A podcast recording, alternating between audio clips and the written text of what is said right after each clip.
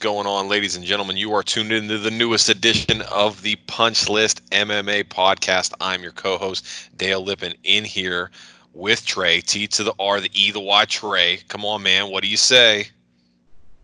I say we're in week three of eight in the middle of our UFC season. I'm ready. I'm ready for some New Zealand action, my brother. Yeah, yeah, I am too. Before we get into this card, real quick, let's do a recap on how we did last week. We did fairly well, profitable week yet again. Uh, big surprise, I think, to everybody though. Corey Anderson, not known for uh, getting knocked out, and just the Polish power of Jan Blachowicz just slept him, man. Definitely did not respect his opponent. The guy came in beyond cocky head movement, just like we always see in Corey Anderson. But man, Jan sat right in that pocket and laid him out. Yep, for sure. That was my big concern going into that fight, and I think it's something you and I talked about via text messages. There's nothing worse than a wrestler that falls in love with his hands. The uh, worst thing that can happen to a wrestler is him get a knockout because the next fight, you know what's going to happen. He's going to want to try to do it again, and you know, the fight didn't really go on long enough for us to see that that's what Corey was trying to do. But what he can do uh, while he's, you know, licking his wounds, if you will, and trying to get the down that eye, he can take a nice bison ribeye from Stay Classy Meats. If he goes to stayclassymeats.com, uses promo code FIST, gets 10% off his entire order. He's got all the bison steak he wants. He can put it on that eye, reduce that shiner a little bit, help soften the blow of the Polish power of Jan Blachowicz. Totally agree. And you know who actually should be ordering some Stay Classy Meats? Dominick Reyes because that guy's not going to have to cut weight for a while. He's 100% not getting the rematch. we all know that in a devastating fashion, like Jan Blachowicz just did, and Jon standing there in hometown with arms wide open, just taking the receiving and saying, "Let's do this." UFC, call me. I'm ready to go. This is the matchup. Would you yep. say he's scared, or do you think it's the correct matchup? I think if you're Jon Jones, you've earned the right to fight whoever you want. Um, the more I've had time to think about it, the more I've I, have i have watched that Reyes Jones fight again. Um, you know, I know initially our reaction was to be the champ, you got to beat the champ, but that's bullcrap, right? Um, you know, the fight is scored one round at a time, and I think Reyes definitively won rounds one, two, and three, in my opinion. However, he did not attempt at all to win the fight in rounds four and five. And when you take a round like round three that could have gone either way, um, you willingly made a choice in rounds four and five to take your foot off the gas and not solidify your victory, um, which is, you know, you did that to yourself. You've got no one to blame but you. And Jon Jones doesn't owe Dominick Reyes shit. Um, so if he wants to fight Jan, let him fight Jan. If he wants to move to heavyweight, let him move to heavyweight. I'm okay with it. I do have to say this about Dominick, though. At least Dominick participated in rounds four and five. And the reason I say that is because there's a fighter out there that didn't even decide to participate in round three in Diego Sanchez. That so, is true. I want to get your thoughts on Diego knowingly not going into the third round, being down on the cards. Strategic veteran move or kind of bitch move? Well, I like how the the narrative from him has changed as it's progressed. Right. Um, initially, it was he was hurt too bad to continue. Then he was catching flack for that, and then he turned it into what we said online is that he took the way out to get the win, right? He realized he was down on the scorecards. He made a veteran move in that he knew the only way he was going to win this fight is as if he took the, dequ- the, the disqualification. So he did whatever he needed to do to win a fight.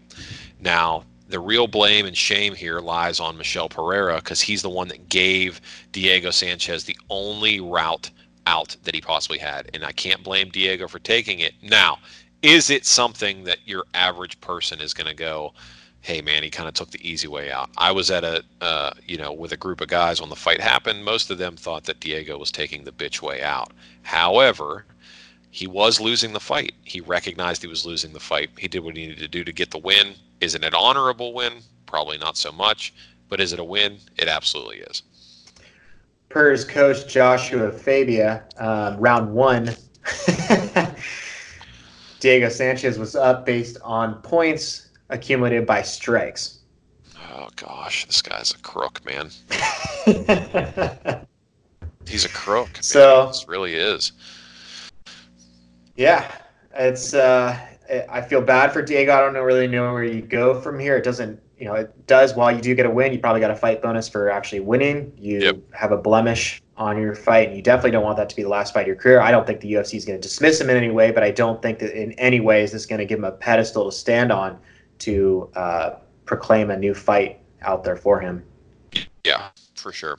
Well, let's get into this New Zealand card, man. It's a pretty quick rundown uh, as far as this New Zealand card goes. A lot of these fights, we feel pretty confident uh, on our plays here, and the lines are in good shape. But there's not a lot of uh, parity necessary necessarily in the in the fight matchups themselves. They seem to be pretty straightforward from a betting perspective and from a Vegas line perspective. So let's jump right into this main card here. Kevin Aguilar taking on Zubair Tukhugov, who's one of Khabib's boy. Uh, Tukhugov, as you know, is one the one of the ones that jumped the fence and tried to punch or did punch McGregor. Uh, Kevin Aguilar sitting at 17 and two. Tukhugov is at 18, 4, and 1. Um, I believe that he's fighting on this New Zealand card because he can't fight in Vegas because of the Khabib McGregor thing. Uh, and this fight's sitting at a pick 'em, and I like Khabib's boy Tukhugov here against Kevin Aguilar, who's coming off a loss to our big winner last week, Dan Ige. Right. Tukhugov, one thing that's interesting about him, though, he got a suspension obviously for jumping the cage and punching Conor McGregor at UFC 242. But prior to that, he had an outstanding subs- suspension that came from USADA for testing positive for ostarine. That suspension wasn't even over prior to him jumping the fence. So he's been out of the fight game for some serious time. So my only kind of, you know, looking at this conservatively, Aguilar, He's fought a lot. He's 14 for 15 in all of his bouts. He's fought in Bellator. He did lose to Dan Ige, like you said. He's a better striker. He's got some good takedown defense. But at the end of the day, you're one of Khabib's boys. You know how to grapple. You know how to lay and pray. Get the job done. I'm with Tukhugov all day long. Yeah, I love him and a pick him here. Um, so the next fight on the card. Oh man, I got like this. Like I swear I'm not doing booger sugar, man, but I got a I got an itchy nose. Um, Magomed Mustayev taking on Brad the Quake Riddell. Uh, Riddell sitting at seven and one. Mustayev sitting at fourteen and three. Look, man, uh, this is as far as I know, this is essentially as close to a hometown fight as Brad Riddell is going to get. Um, and he's an underdog at plus 115. I think that the the energy from the Spark Arena is going to push him over the edge here in what should be a very close fight. But I think he gets it done against Mustayev. Um, I think the crowd carries him here. I like it. I like the hometown favorite. I think uh, you know, kind of a good segue from talking about Khabib before. This guy beat up uh, uh, beat up uh, Khabib's cousin. Um, he's had some good wins. Joe Proctor. He had a submission loss to Kevin Lee, but at the end of the day, Brad Riddell, he's got great striking. Um, you know, he fights city kickboxing, which is completely, I mean, it, it's not getting the notoriety that it deserves. City kickboxing is super legit. Yeah. Um, I like Brad Riddell in this fight. Yeah, I mean, I think the fact that he's coming from city bo- city kickboxing and outside of Fortis MMA, I really don't know another gym that's as hot right now. Um, so you got to ride the hot hand when it comes to gyms. You got to ride the hot hand when it comes to coaching, and I think that that's that's the right play here. You know, they're they're sending Mustayev into enemy territory, and I think the city boxing or city kickboxing gym is going to get it done here. Uh, did Mustayev look impressive in his win last April against Rafael Fiziev? He did, but prior to that, he hadn't fought in three years. I mean, he lost when he lost to Kevin Lee. That was in 2016. So you're talking about a three-year gap. He comes back. He fights once uh, in 2019, and now here we are, almost a year later, and he's taken on a young, hungry killer at, in his backyard in Brad Riddell. Um, I think it's too much for him, man. I think he's uh, I, I think it's it's a wrap for him. I think you great get great underdog value on Riddell here in this fight. Uh, but let's jump into some guys that weigh a little bit more here. Marcos Rogerio de Lima taking on Ben Sosoli. Ben Sosoli's coming off a loss to Greg Hardy, but he's sitting at seven and two, and Marcos Rogerio de Lima sitting at sixteen and six. Uh, Rogerio de Lima, man, has fought the best of the best at heavyweight and light heavyweight, taking on, uh, you know, a tough but untested Ben Sosoli here. Yeah, and Ben Sosoli definitely hasn't fought the caliber, like you said, um, that Marcus has fought. Uh, he obviously has fought Greg Hardy. Um, he lost in the ever famous Inflate Gate, if we all remember that. Um, he hasn't had the big stage exposure. He's uh, season 28 Ultimate Fighter loss in the finale there. But you look at Marcos here, and Marcos, yeah, like you said, fought Thiago Santos. Uh, he's got a great record, but it's all about the caliber. And like we said, just like women's MMA, heavyweights are tough to pick. So I don't know. It is when you got two guys that big throwing, and you know they're standing there and committing to playing a game of punch face. It's really hard to determine who's going to win this fight. But a couple, a couple notes that we've seen here since Rogerio de Lima has entered the UFC, his losses uh, have come via decisions and submissions, not via knockout. Ben Sosoli, on the other hand, is not going to submit Marcos Rogerio de Lima. He's not going to do that. Um, he's just not built that way. That's not his fight style. It's not what's going to happen. So he's going to stand there and bang. So what you have is two heavyweight guys that are committed to standing there and punching each other in the face.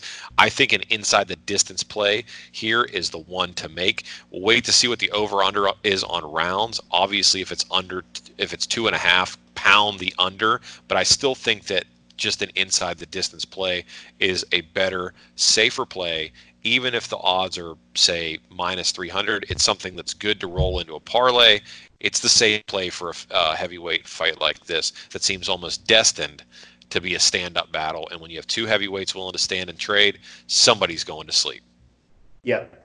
100% now the opposite of that if you don't go to sleep uh, if you don't go to sleep or because you got knocked out by one of these heavyweights what's going to put you to sleep is probably this next fight. Karolina Kowalkiewicz is taking on taking on Yan Xingyan. Xingyan sitting at 11 and one. Kowalkiewicz is at 12 and five. As you know, she's on a three loss. Uh, she, she's on a three fight losing streak. Xingyan is obviously on a tear, sitting at 11 and one. She's rattled off decision win after decision win since coming to the UFC. Four straight. Kailin Curran uh, Viviane Pereira, Syuri Kondo, and Angela Hill, who's fighting earlier on this card as well as a late replacement. But I think this fight has decision written all over it. Do not play this fight inside the distance. That's the play. That is 100% the play. The only thing I disagreed with you on is uh, the whole going to sleep. Karolina is hot. I I push everyone to watch this fight.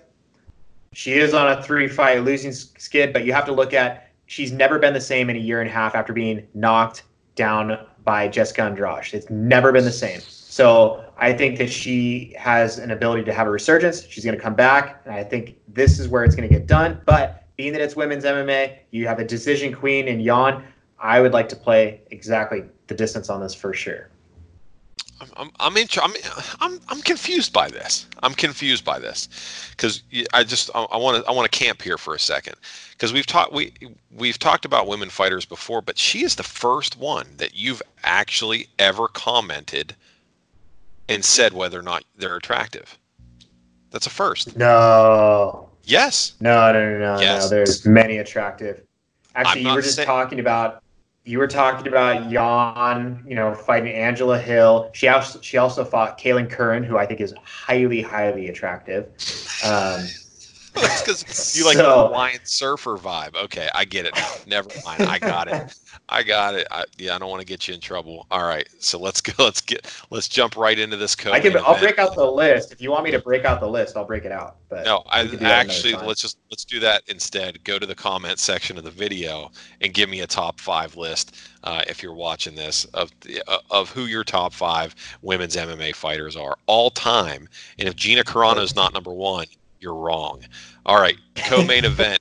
Jimmy Crute's taking on Michael Olajasic. Jimmy Crute at 10 and 1, the hometown kid taking on Michael uh, Olajasic at 14 and 3. Olajasic's coming off a submission via Von Flue choke to Ovince St. Preux, but prior to that was tearing everybody up with knockouts over Antigulov, Gian Villante, and a unanimous thrashing of Khalil Rountree uh, almost three years ago now. Uh, Olajasic is sitting as the only favorite on this card that you and I are taking, uh, and he's at a minus 145, which is a great price. Yeah, absolutely. Jimmy Crute, I mean, while you are the hometown favorite, he's got wins over Sam Alvey and uh, Paul Craig. Um, but he's got good striking. He's a bit of an emotional fighter, so you kind of want to be careful with that. He said, you know, in the past that he needs to really kind of hone it in and stay within his his striking. He should probably grapple, but he's going to want to strike. Um, but you know, when you're going to strike against someone who is much better at striking you, that could end horribly, and that's what we're kind of banking on. Yeah, I think uh, I think uh, inside the distance play here is also great. Not going to put the stamp on it as an official pick, but I love an inside the distance play here. I think Jimmy Crute's going to come out ton of filled with tons of piss and vinegar and emotion because he's fighting in front of his countrymen and he's going to come out there and try to kill Olajasic and Olajasic is too damn surgical. The only thing that really cost him that fight against Ovince St. Preux was the fact that he was real lackadaisical in his approach to defending the Von Flue choke. I don't think that people realize how big and strong and heavy Ovince St. Preux is until it's too late. And he gets that leverage on you. He starts cramming that shoulder in, and next thing you know, you're out cold. You just can't do anything about it.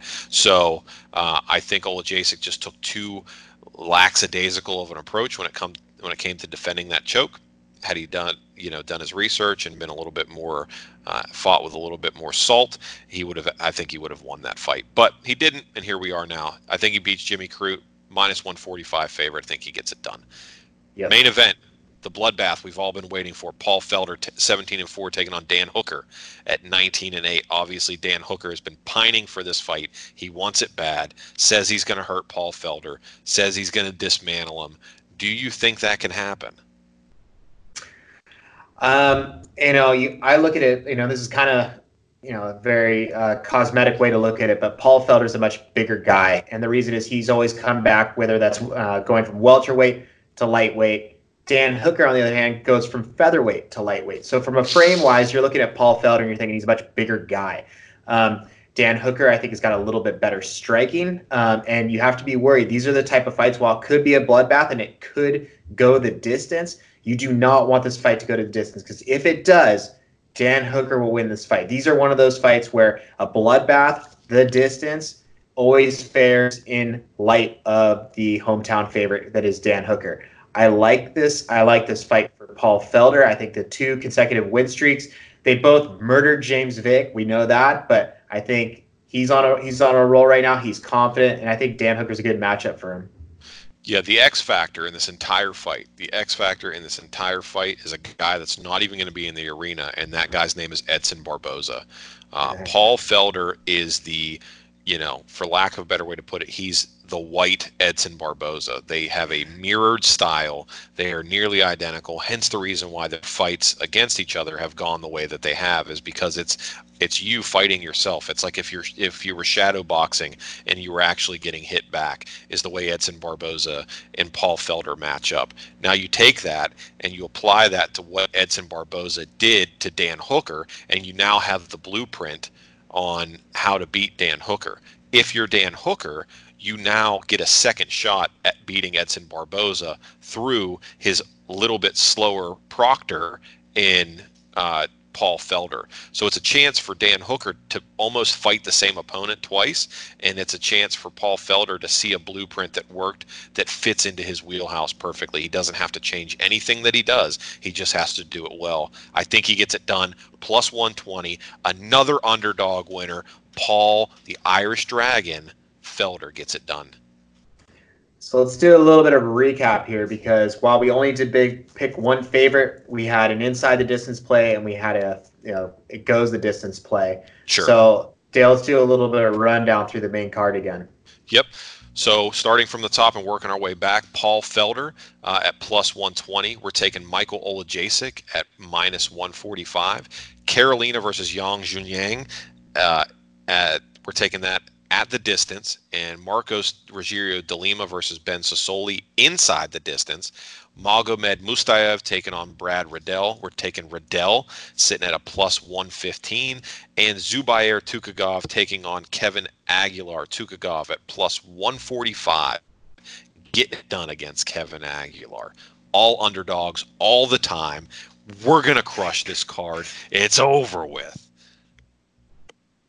I like it. So anyone that's listening to this and you want to make some serious money, share this podcast with your friends because while this card may not have the name value that you need, or it might not have the marketing association to make this a big time card, these are the cards where you make some serious cash. So tell your friends about this podcast. Don't just give them the picks. Let them listen. Check us out on all our social channels, Punchlist MMA, um, and obviously find our podcast on all podcast platforms. And if you want to see us in live, in the flesh, you want to see Dale's gorgeous beard, YouTube.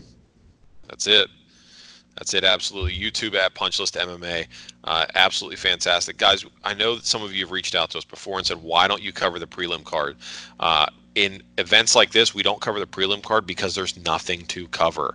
There are fights here, but it's nothing worth getting fired up about. Um, Takashi Sato maybe will beat Maki Pitolo, maybe. Um, and then the only other thing that I can really see would be if you wanted to parlay Kai Kara France and Angela Hill together. That's really it. If you throw that parlay together, you're getting about 1.5 return on your money. Uh, if you're throwing Angela Hill and Kai Kara France uh, together, you get that 1.5 return. Outside of that, this is the reason why we don't touch prelim cards most of the time because most of the time it's it's matchups that they're just too far. You're not going to make any money on it. Uh, for a fun fight perspective, something to you know, if you're first one at Buffalo Wild Wings and you're watching it, a fun fight, sleeper fight of the night on on this card will be on the undercard, and that is Jake Matthews taking on Emil Meek. Emil Meek is an animal, not afraid to bleed, comes to fight every time. He wants to kill or be killed inside there. And Jake Matthews is prone to choking when the lights are the brightest. Uh, last time he had a hometown fight, he was the first one to lose, and that's what caused the domino hometown effect. Uh, hopefully, that doesn't happen this time because we've got a couple New Zealand guys that are fighting after him. But that's a fight to keep an eye on. Emil Meek versus Jake Matthews. Emil Meek is a monster, and Jake Matthews is prone to crumbling. Emil Meek sitting at a plus 185 underdog. I'm just throwing it out there, not actually stamping it as a play. That's it for the prelim card. Guys, take advantage of all of our sponsors. Go to stayclassymeats.com, use promo code FIST, get 10% off your entire order. Or if you want some CBD products, if you're feeling a little stressed out because you don't know what to do, because you don't want to listen to us and your, your, your paycheck's low now and your bank account's low because you don't listen to us, go to savinggracecbd.com and use promo code CASH20 and get 20% off your entire order. That's a massive that's a massive discount.